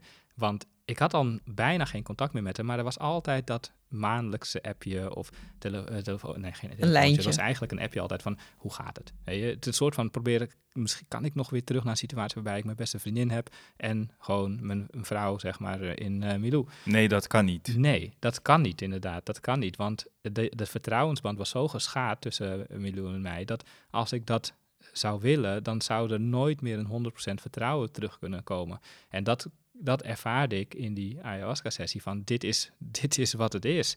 En je moet dankbaar zijn voor de rol die jouw beste vriendin heeft gespeeld. Daar moet je haar voor bedanken en zeggen dat het klaar is, want het, het, volgende hoofdstuk begint. Je hebt een kind, je hebt, het is klaar. Het is, wees er blij mee dat het gebeurd is en nu ga je verder. En nou, toen heb ik een afspraak gemaakt met eh, mijn beste vriendin voor twee, drie dagen later. En dat is de laatste keer dat ik haar gezien heb. En dat was een heel moeilijk, eh, heel moeilijk gesprek. Maar toen ik. En ook helemaal niet leuk, want het is alsnog niet makkelijk om te doen. Maar toen ik thuis kwam, toen eh, heb ik. de- eh, ja, ik had verteld aan eh Milou wat ik ging doen. En toen ik thuis kwam, was het ook gewoon een situatie voor mijn gevoel waarbij er een soort van. Ja, eh, last wegviel uit ons, uit ons leven, uit van, on- weg van onze relatie. En dat sindsdien is het eigenlijk eh, eh, weer. gaan Nou, alsof de donkere wolken Ja. waren opgelost. En vanaf dan kom ik... Leiden ze een gelukkig leven? Ja, het dat duurde leeft ze nog lang en gelukkig? Het vertrouwen kwam terug. Ja. En dat is inderdaad het volgende eh, onderwerpje waar ik nu op kom. Het vertrouwen komt terug. Hoe komt het vertrouwen terug? Hoe leer je iemand opnieuw te vertrouwen? Iemand gaat weg, iemand gaat weer een keertje uit. Noem maar op, is afwezig. Gedachtes, angsten. of- Nou ja, gelukkig ging hij een stuk minder uit. En eh, ja, omdat we de baby hadden. Maar ja, ja sinds die sessie in oktober, eh, die ayahuasca-sessie, ja, echt letterlijk, die, die donkere wolken zijn, voor, zijn voorbij. En ik denk dat het vertrouwen, bij, ja, het is natuurlijk ook een tijdje geleden, maar ik heb, voor mij, in mijn herinnering is het meteen opgelost. Eh, Dat vertrouwen moet natuurlijk wel weer groeien. Maar ja, doordat hij gewoon geen contact meer met haar had. Gaf mij ook echt. Dat ik zag hoe zwaar het voor hem was om ja, die relatie uit te maken. En dat, ja, dat hij gewoon eigenlijk in de rouw zat van, van, van die relatie die hij die, die hij miste. Het was echt een offer voor hem. En ja, dat offer wi- wist hij voor mij te maken. En dat, eh, dat gaf gewoon heel veel vertrouwen terug. Dat hij echt een gezin wilde zijn met ons. En dat was dan inderdaad voor jou een reden om misschien niet met gestrekt benen helemaal in te gaan. Ja. Maar eh, hoe reageerde jouw omge- omgeving op hoe jij daarmee omging? Ja, die zeiden al van, van "Wala, wat, laat je hem gewoon eh, nog contact met haar houden? Ben je helemaal gek? Je moet, hij moet het afkappen. Dat moet je toch gewoon van hem eisen?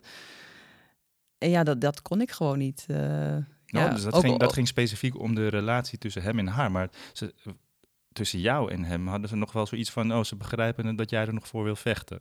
Ja, nee, zeker. Ja, want we waren samen een kind. Dus ja, dat, dat geef je ook niet zomaar op. Maar ja, dat ik hem nog contact liet houden met haar, dat, dat, daar snapte ze echt helemaal niks van. eh. Nee. nee, daar moest ik echt veel harder, eh, harder in zijn. Maar En wat deed dat met jou? Had je zoiets van high back? Of eh, ja, misschien heb je wel gelijk. denk ik, ja, dat wil ik eigenlijk ook, maar ik kan dat gewoon niet. Ik, ik, ik- ja, ik- nee, dat moet hij zelf doen. Want als ik het ga verbieden, dan, dan wil hij straks ook niet meer bij mij thuiskomen. Want dan zit die heks daar op hem te wachten, waarvan hij niks mag. En ja, ik wil gewoon zo een, een liefdevol gezin eh, zijn en creëren. En dat, dat, dat was gewoon zijn proces. Dat, dat moest hij zelf gaan afsluiten. Dat, dat kon ik ook niet voor hem doen. Want dan voelde het voor hem ook niet zijn eigen keus. En was het ook zo? Ja, letterlijk, wat eh Milo ook zegt. Dat, kijk, da- daar moest ik gaandeweg ook achter komen. Dat je moet zelf die eh, keuze heel bewust maken om het te kunnen accepteren. En ik was daar kennelijk nog niet. En ik had wel al een afstand genomen en echt wel een, in mijn hoofd grotendeels afgesloten. Maar er was altijd dit, dit stemmetje in mijn achterhoofd dat dacht van, dat zei van ja, misschien kan het, kan het weer terug naar hoe het was, weet je. Eh, en want dat was, dat, dat was wat ik dacht te willen op dat moment. En pas toen ik erachter kwam van ja, maar dat kan helemaal niet. Dat ik er zelf achter kwam. Ehm, en doordat ik de ruimte kreeg van Milou om dat zelf te ontdekken, kon ik er ook zelf achter komen. En kon ik dus ook zelf die keuze maken. Waardoor ik denk dat het, onze vertrouwensband weer terug kon komen. Omdat zij heeft me niet gedwongen om iets te doen. En ik heb niet iets opgevolgd. Ik heb aan haar kunnen vertellen, dit ga ik doen en daar kies ik voor. En ik heb actie kunnen ondernemen, waardoor het, waardoor het eh, overduidelijk was dat dit mijn eigen keus was. En dat ik het echt wilde. En dat ik er dus 100% achter sta om dit te doen. Waardoor het dus ook niet een twijfelgeval was van ja, maar heeft hij het nou alleen maar gedaan omdat ik dat van hem verlang? En zit hij dus ergens nog stiekem met een verlangen om het anders te willen of niet? Ehm, en ja, daar geloof ik ook heel erg in dat mensen hun eigen eh, verantwoordelijkheid moeten nemen, hun eigen keus moeten maken om iets bewust te gaan ondernemen, om iets te doen, zodat je weet dat, zodat ze zelf ook weten dat het van hun zelf is en niet van iemand anders. Dus ja, nee, ik ben daar heel blij mee dat ik eh, in Milou iemand had, heb gevonden die, die dat op die manier ook ziet en snapt en ehm, ja, mij daar heel, eigenlijk best wel lang eigenlijk de, de, de tijd voor heeft gegeven om, dat te, uh, om daarachter te komen en die, en die stap te nemen. Dus dat vind ik persoonlijk heel knap dat je gekwetst bent, bedrogen bent, maar dan toch die ruimte ook kan geven. Van nou ja, ik besef dat het is ook een, een liefdevolle relatie geweest. Ja, daar moet afscheid van genomen worden. Ik, ik, ik moet erbij zeggen, ik kon ook niet heel boos op haar worden, omdat ik zelf ook in haar situatie heb gezeten met mijn ex. dus ja, ik, ik ben ook een relatie toen aangegaan uh, met, met, met diegene die al een relatie had. En daar had ik uiteindelijk vijf jaar mee. En ja, wat die bij jou doet, doet hij ook bij een ander. Nou ja, dat, dat klopte dood ook wel. En ja. Die ervaring heeft er ook voor gezorgd dat je voor haar, van haar kant het ook beter kon begrijpen. Ja, ja. Dus ja, ik, ik, ik kon het haar ook niet kwalijk nemen. soort van, omdat ik in diezelfde situatie had gezeten. Alleen, ja, ik zei dat ze zelf, ja, ik was toen pas 22 en uh, zijn vriendin was niet zwanger. Dat vond ik gewoon nu wel een tikje erger. Is wat anders als het jezelf overkomt. Ja. helemaal als je zwanger bent. Ja. En, en uh, wat zijn in de praktijk stappen waardoor jij moest laten zien nog ik ben te vertrouwen? Of, of was het dan op een gegeven moment ook echt gewoon, oké, je bent weer te vertrouwen en het is goed? Of moest je in de praktijk ook nog wel af en toe laten zien van... Ik denk dat ik wel af en toe heb gevraagd ook van... Uh, appjes? Ja, ja, of heb gevraagd van, is er iemand, uh, heb je, ben je iemand tegengekomen of heb ik dat nooit gevraagd? Ik weet het eigenlijk niet. Heb je weer gezoend? Ja, zoiets. heb je weer gezoend? Hoe was het op je werk? Heb je gezoend? ja. en voor duidelijkheid, is het dan een grap, een, een soort inside joke geworden? Of? Nee, nee, het, uh, het, het, het, ik, ik moet even, ook even nadenken Hij mocht daarna alleen maar mannelijke collega's hebben. nou, het hielp ook wel dat ik natuurlijk voor mezelf begon op een gegeven moment en dat ik niet meer op de werkvloer uh, zoveel uh, uh, vrouwen om me heen had. Ja. Dus, de, dus, dus de, de, de verleiding vanuit jouw kant kan ik me voorstellen is was, dat, dat die, ik die jij ziet voor mij zou, is, is een stuk minder.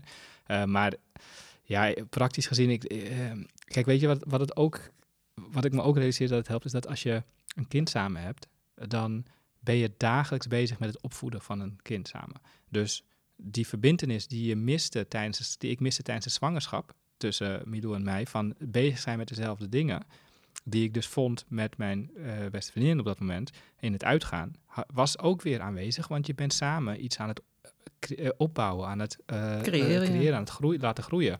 En um, ja, en, en, en, en wat ze ook zeggen, als, als vader zijnde, als het kind geboren wordt, begint eigenlijk de vaderschap. Nou, het duurt nog, kan nog zelfs ietsje langer duren voordat je echt uh, een emotionele band hebt, zeg maar, met het kind. Hè. In, in mijn geval uh, dat ik, ja, ik was super blij dat hij, eh, dat hij geboren was en hartstikke mooi en alles, maar dat ik echt het gevoel had van, ja, mijn zoon en dergelijke was nog, duurde nog wel eventjes. En ik denk... Totdat hij ook echt wat kon. Ja, en, en, en maar als dat dan zover is, dan, dan, dan wil je er ook de hele tijd aanwezig zijn, zeg maar. En uh, ja, dat zorgt er ook voor dat, dat ik niet zoveel meer, um, dat ik niet de hele tijd getriggerd werd op van ik ga me weer uit of ik wil dit weer of ik nee, ik had thuis iets heel moois. En dat kon ik samen met Milou elke dag ervaren en zien. En um, het is niet zo dat het elke dag rooskleurig is, maar ja, het zorgt er wel voor dat ik veel meer gezamenlijk wilde samen wilde zijn en er gezamenlijk mee bezig uh, was. Dus ik denk, ja, en dan krijg je ook praktische dingen als dat je gezamenlijke agenda hebt. En dus, dus dat zijn ook soort van. Ja, en, dat, en oh, we gingen ook nog weer naar huizen zoeken en zo. Dus je bent gewoon ook weer druk met de dagelijkse dingen. We hadden net, zaten we uh, over de definitie van vergeving hier aan tafel. Van wat is dat? Wat is volgens jullie de definitie van vreemdgaan? Oh, dat weet ik wel hoor. Iets wat je ook niet zou doen met je moeder. dat is een vrij uh, korte en bondige manier om het te omschrijven. Die had ik zelf nog niet gehoord. Nee? ik krijg nu allemaal dingen in mijn hoofd. ik denk, nee. De definitie van vreemdgaan, ja. Ja, als jij heel innig op straat met iemand gaat lopen, ja, dat, doe je ook niet met je moeder. Uh, wat is innig, innig op straat? Hand in hand of, of uh, arm om de schouder? Of? ja, hand in hand als verliefd. eh, ja, dan, dan, is misschien niet meteen vreemd maar er is wel een, al dat er misschien iets gaande is. eh, dat je misschien iets aanwakkert. Ja. ja, bij mij is het denk ik meer dat als, de, als er emotie bij komt kijken, en dat kan zijn als je elkaar ha- hand in hand met elkaar loopt inderdaad, of het kan zijn dat die emotie pas bij echt seksueel contact eh, aangewakkerd of zo, maar, maar ik vind het de, de emotionele band die je, die je, waarbij je echt een emotionele relatie met iemand hebt, dat vind ik echt vreemd gaan, zeg maar. Ongeacht Eh, of het hand in hand lopen is of een zoen op de mond. Of, Ja. Ja, als je, als je liever bij iemand anders bent vanwege die emotionele band eh, die je met iemand hebt en die connectie en daardoor eigenlijk een tweede leven als het ware eh, naast je huidige relatie eh, creëert en daar heel veel tijd en aandacht aan besteedt, waardoor dat gaat groeien. Want ja, alles wat je aandacht geeft, dat groeit op een gegeven moment, zeg maar. Dan, dan, dan is dat voor mijn gevoel de ergere... de ergere manier van vreemd gaan dan als je een keer met iemand zoent. ja, eh, precies. Nee, maar dat je dat wel fysiek, even fysiek eh, benadrukt, want zeg dat is ook vreemd. Zeker, zeker. Maar zou je ik volgens jouw mijn defi- definitie. Ja, en anders zou ik volgens jouw definitie hele zweterige, hete seks met iemand kunnen hebben. En dat hij zegt, nee, maar jullie hadden geen emotionele band. Ja, dat is geen vreemd dat- gaan. nee, nee, ik, ik zou dat ook zien als vreemd gaan, maar ik vind dat min. Ik vind, ik vind het. Ja, het klinkt gek, maar zeg maar de fysieke kant van het eh vreemd gaan zou ik bijvoorbeeld, stel je, je, als man eh, ga, heb je een keer een betaalde eh, eh, betaald seks. Maar er zit nul band bij en niemand heeft er verder last van of weet ik wat. Is dat, dat is vreemd gaan, zeg maar, op een bepaalde manier. Maar ik zou het erg vinden als in diezelfde man, zeg maar, of vrouwen, noem het maar op, ehm, een, een, een, een langdurig contact met iemand heeft en daar een emotionele band mee heeft. En misschien niet die seks heeft gehad, maar wel dagelijks eh, een, een, een contact deelt en eigenlijk alle levenszaken deelt met diegene. Waardoor, het een, waardoor je eigenlijk als partner een soort van buiten de bo- boot wordt gelaten. Waardoor je niet meer die connectie hebt.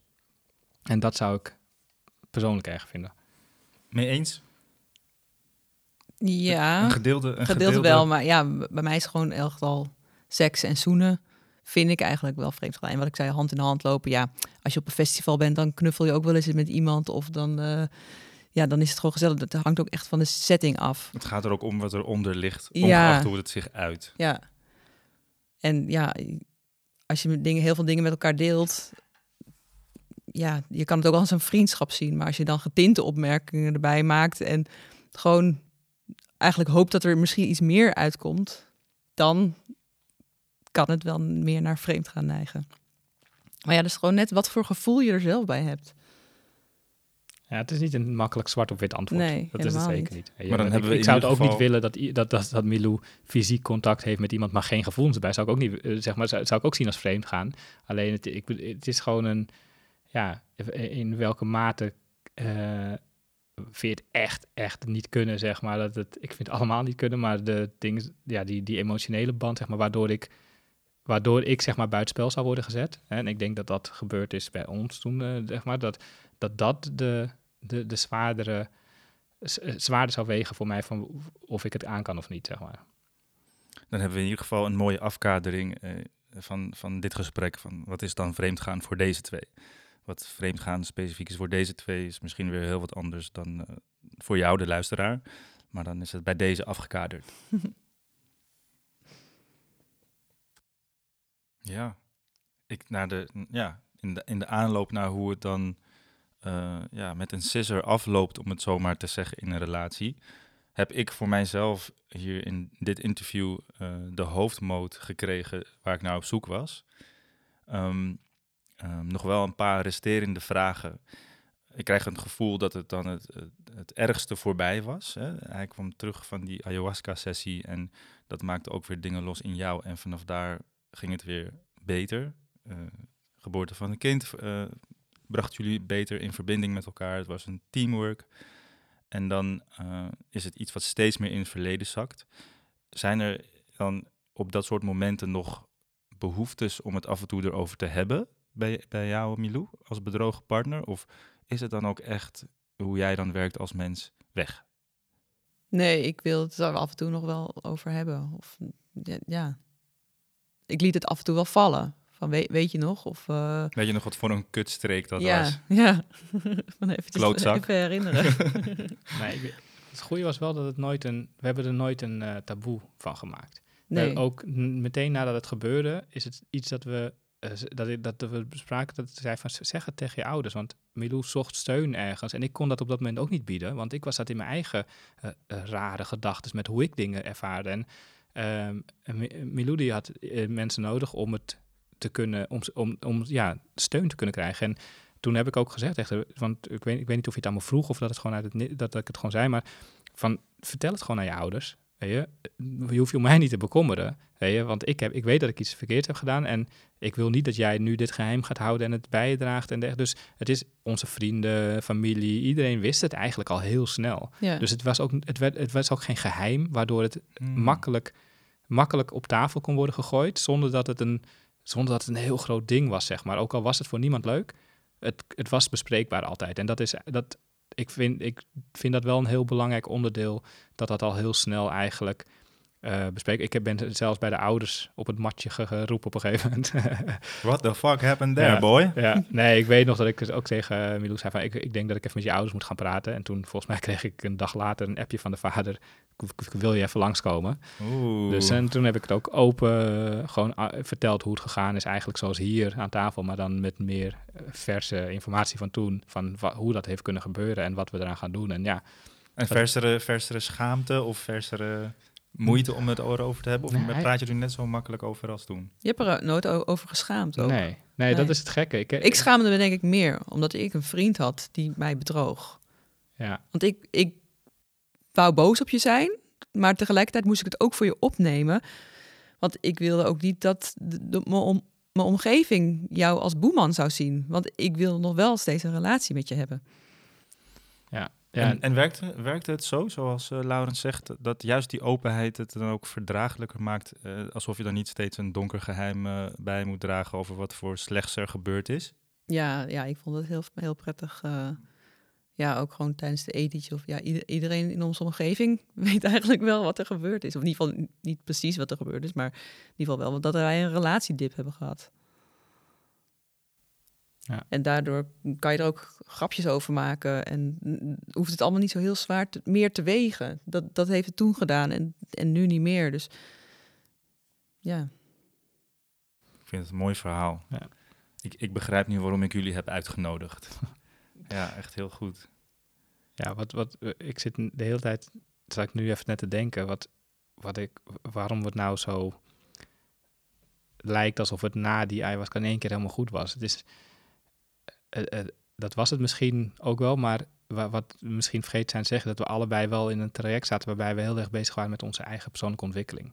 En dus we waren ook heel erg aan het kijken van wat zijn nou eigenlijk de normen en waarden waarop wij willen leven en wat we onze kinderen mee willen geven. En een van de dingen daarin is openheid en eh, eh, eerlijk zijn en ja, gewoon goed communiceren met elkaar. En ja, doordat ik dus in die mindset zat, ben je ook meer bewust van de dingen die je op dat moment doet. Terwijl voor die, eh, dat jaar ruim anderhalf jaar daarvoor, toen die relatiecrisis een beetje begon, was ik alleen maar bezig met feesten. En alleen maar met het plezier maken in de normale zin van het eh, woord, zeg maar. eh, voor veel mensen gewoon echt ja, genieten van feestjes, dit en dat. Maar eigenlijk niet naar binnen keren en kijken wat ik nou echt wil, zeg maar. Ik was gewoon veel met externe factoren bezig. En als je dan, ehm, zoals ik op dat moment en zoals Milou op dat moment bezig bent met die persoonlijke ontwikkeling en je elkaar daarin ook kunt vinden en kunt begrijpen dat het je eigen pad is wat je bewandelt, zeg maar, kom je op bepaalde punten eh, tegen dat je eigenlijk plezier uit, haalt uit andere dingen dan wat je, waar je vroeger plezier uit haalde. En dat maakte het gewoon een stuk ja, makkelijker om eh, te herkennen waar je je aandacht aan wil geven. Ehm, en niet geleefd worden, maar bewust kiezen ervoor. En ja, ik denk dat dat...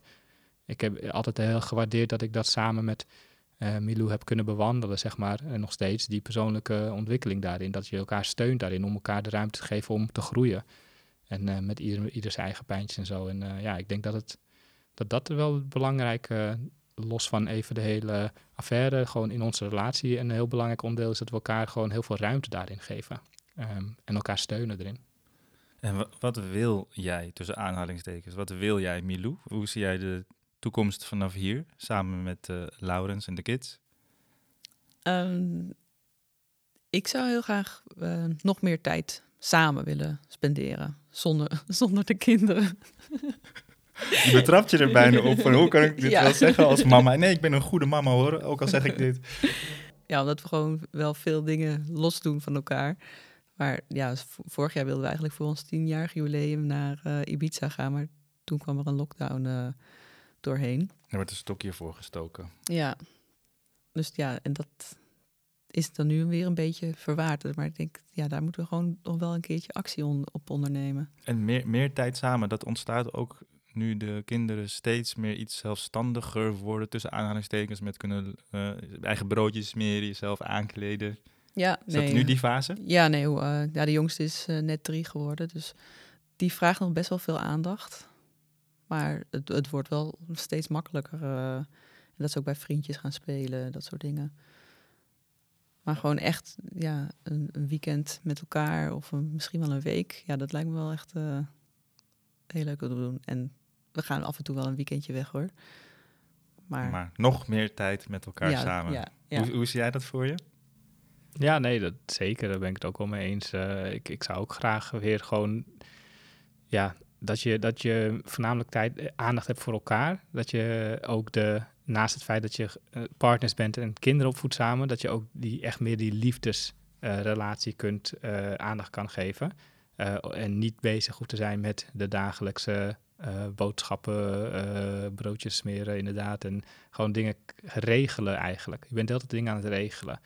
En dat hoort erbij. En het is ook heel, heel fijn en heel mooi zeg maar, om dat te kunnen doen. Maar je, ja, ik denk dat ouders dit misschien wel eh, herkennen. Is dat je gewoon elkaar daarin minder eh, als, als liefdespartner eh, gaat zien, zeg maar. Omdat je, ja, je bent gewoon die levenspartners waarmee je, je... Je moet de dingen voor de kids regelen. En door juist er af en toe uit te gaan... wat te weinig heeft plaatsgevonden in de afgelopen nou, twee jaar, denk ik. Mede door de corona en...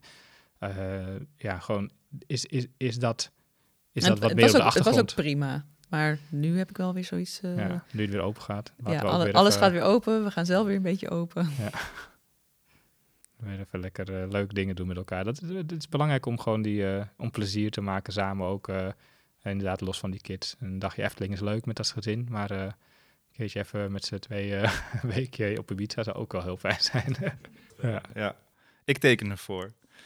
Ehm, nog een paar afsluitende vragen, eh, specifiek een beetje meer gericht op de luisteraars. Ik kan me voorstellen dat er luisteraars zijn die eh, zich of momenteel heel erg bedrogen voelen, omdat ze in de schoenen van eh, Milou staan, waarin Milou heeft gestaan. En ik kan me ook voorstellen dat er momenteel luisteraars zijn die aan het vreemd gaan zijn of een affaire hebben stiekem. Wat zouden jullie ten eerste tegen de mensen willen zeggen die zich heel erg bedrogen voelen? Ja, zo- zoek hulp. Er zijn echt eh, hele goede psychologen. En eh, ja, die, die, ik, ik zie een psycholoog altijd zo, als het een soort van eh, bord met spaghetti is. Dat zit allemaal in elkaar. En zo'n psycholoog die legt al die sliertjes weer eventjes naast elkaar, zodat je het overzicht hebt. En ja, dat hebben wij toen ook wel echt gehad. Dat je gewoon inzichten krijgt. Hoe, hoe zijn brein werkt, hoe mijn brein werkt. Dat we gewoon anders over dingen nadenken. En anders dingen zien. En ja, zoek zeker hulp. Gooi zeker niet eh, het bijltje er maar neer. Tenzij die echt al voor de tiende keer eh, is vreemd gegaan. Kap er dan mee.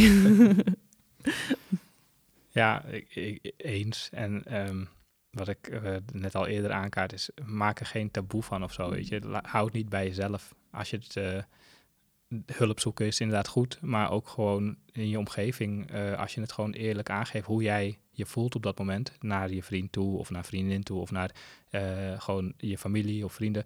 Weet je, de- iedereen, wat, wat ik heb gemerkt, iedereen is eigenlijk heel erg eh, behulpzaam. Weet je, of ze nou direct iets kunnen doen of niet, praktisch gezien, of dat ze gewoon een luisterend oor bieden. Het, het, het, is gewoon heel fijn om het niet alleen te hoeven dragen. Zo- en zo, zo, zo heb ik dat eh, ervaren. En ik denk dat dat, eh, ja, ik denk dat dat eh, fijn zou zijn als, als mensen zich realiseren dat ze er niet alleen voor staan. En, en, en luister gewoon goed naar je lichaam. Want ja, ik had echt, echt het onderbuikgevoel, dat klopte gewoon. En ja, ja dat, dat dus. Het, het lichaam liegt niet. Nee. En dan voor de mensen die momenteel een affaire hebben, de boefjes onder ons. Wat zou je tegen ze willen zeggen? Ja, is, is dit het echt waard? Wil je hiermee doorgaan? Maak een keus. Ja, ja ik, ik denk, probeer te ondervinden waarom je het doet. Ehm, te, te achterhalen waarom je, de, waarom je deze stappen maakt, zeg maar. En is het... eh, ja, misschien dat er wel iets onderliggend is waar je mee strukkelt, zeg maar, waar, waar dit een uitweg voor is. Of, eh, eh, en als je dat dan aan het licht laat komen, dat je, dat je misschien wel iets kan oplossen waarmee je weer verder komt of iets dergelijks. Zoals het bij mij eigenlijk ook een deel eh, was, dat je dan gewoon dit drama creëert omdat er dingen niet lekker zitten in je leven. En dat dit misschien een eh, reden is dat, om, om daar aan te werken of een moment is om, daar, om dat aan het licht te brengen. Ehm, of dat je het gewoon echt voor het plezier doet of weet ik wat. Of wat eh, Milou zegt, ja, is het het wel echt waard? Denk er gewoon even over na, weet je. Want ja, achteraf gezien is het makkelijk praten voor mij nu. Want je kan, ik kan nu zeggen van, ik, je kan je realiseren dat, iemand, dat je iemand pijn doet. Terwijl ik op dat moment zelf helemaal niet bezig was met doet pijn. Dus ik weet ook dat het niet zo makkelijk is. Hè? Het is je kan iets weten, theoretisch gezien, en iets voelen en, iets, en, en de, act- de acties erop ondernemen. Ehm, maar ja, als je er bewust van bent dat het. Als je, de, ja, als je de, je de best doet om er bewust van te zijn dat het echt wel iets met iemand anders doet. En of jij bewust die rol wil spelen voor iemand op die manier, dan, dan kan het misschien tot inzichten. eh, kan het misschien inzichten geven waardoor je bewust andere keuzes maakt. Eh, en misschien wel dezelfde keuze, maar dan doe je het in ieder geval bewust, zonder dat, je, zonder dat, dat het maar gebeurt. Yes. Ik zeg altijd maar, die innerlijke groei die je doormaakt, eh, de zelfkennis, dat geeft uiteindelijk altijd heel veel antwoorden. Niet alleen naar jezelf, maar ook naar de medemens. En al helemaal, zoals je ook in het verhaal van Milou en Laurens hoort, naar je partner toe en in het samen zijn. Ehm, in dit geval is er een situatie geweest waarbij er een man is vreemd gegaan. En ik hier het stel eh, mocht spreken, heel openhartig, heel erg bedankt. Ik, eh, ja, ik, ben, ik voel me een beetje verbaasd. Ik voel me ook heel erg dankbaar. Verbaasd omdat ik niet deze diepte had verwacht. Maar eh, ik heb het echt allemaal gekregen. Ik heb meer gekregen dan ik de luisteraars wilde geven. Super bedankt daarvoor. En ehm, een, een volgende aflevering. Kijk, in mijn beleving is het al decades zo dat het altijd maar de mannen zijn, hè, de boosdoeners. En eh, je ziet het in de media en in de, in de, vooral in de blaadjes eh, gaat het vaak over de mannen die vreemd eh, gaan. Maar vrouwen kunnen er ook wat van. En ik hoop een volgende aflevering ook een stijl te kunnen spreken waarbij de vrouw is vreemd gegaan. En ehm, kennen jullie iemand toevallig? Kennen jullie verhalen daarover? Nou, ik Mag zei het niet zeggen. Nee. ik zei gisteren nog van, ken jij mensen die vreemd gegaan zijn? En, en toen zei jij nog van, eh, ja, tuurlijk, eh, zoveel. ik zeg, nou, wie dan? Zowel mannen als vrouwen, Laurens? Nee, Ja, ik kwam er dus kwam je achter. op twee mensen. Zoveel ken ik er niet. Nee, ik denk dat het toch allemaal nog een beetje in de doofpot eh, blijft zitten. Toch geheim en een taboe. ja, schaamte. inderdaad. Ja. Ja, Van zowel de bedrogen kant als de kant ja, van de, de ja. aanstichter. ja, ja. ja. Ja, wat ik, wat ik misschien als afsluiter zou willen zeggen is... eh, wat ik van dit gesprek heb meegekregen... is iets wat ik al vermoedde in algemene zin over vreemdgaan.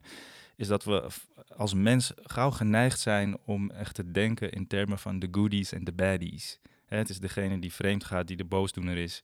en eh, degene die bedrogen is, die het slachtoffer is... Maar eh, soms zijn er wat organischere verlopen, is er heel veel grijs gebied... En in een enkele geval kan het zelfs zo zijn dat degene die bedrogen wordt eigenlijk een aanstichter is als je verder onderzoek doet naar hoe zoiets tot stand is gekomen. En ik hoop hiermee een beetje de horizons verbreed te hebben over hoe zoiets kan ontstaan. Maar vooral ook hoe je weer nader tot elkaar komt. Hartstikke bedankt voor het luisteren. Jullie hartstikke bedankt voor het komen en delen. Graag gedaan. In de volgende aflevering van de Relationele Sferen podcast spreek ik Lara de Graaf. Zij is oprichter van het modemerk Idens. Ze runt daarmee een miljoenenbedrijf en in mijn persoonlijke beleving en uit de verhalen van anderen kan ik opmaken dat ambitieus ondernemerschap een behoorlijke impact kan hebben op liefdesrelaties en gezinnen. Ik vraag Lara het hemd van het lijf om te vragen hoe ze beide combineert. Wat is er allemaal aan vooraf gegaan voor ze de juiste partner vond? Hoe gingen mannen om met haar succes? Voelde ze zich geïntimideerd en hoe ging Lara daar weer mee om? Welke kwaliteiten moet je hebben als partner van een carrière-tijger om het samen tot een goed einde te brengen? Met Lara praat ik over dit soort onderwerpen en nog veel meer in de volgende aflevering. Dus ben je net als ik nieuwsgierig en wil je weten hoe zij dat doet? Luister dan zeker de volgende keer weer en dan tref ik je graag weer bij de volgende opname van Relationele Sferen. Mijn naam is Tristan Milano. Heel erg bedankt voor het luisteren. Alle liefde van de wereld gewenst en tot een volgende keer.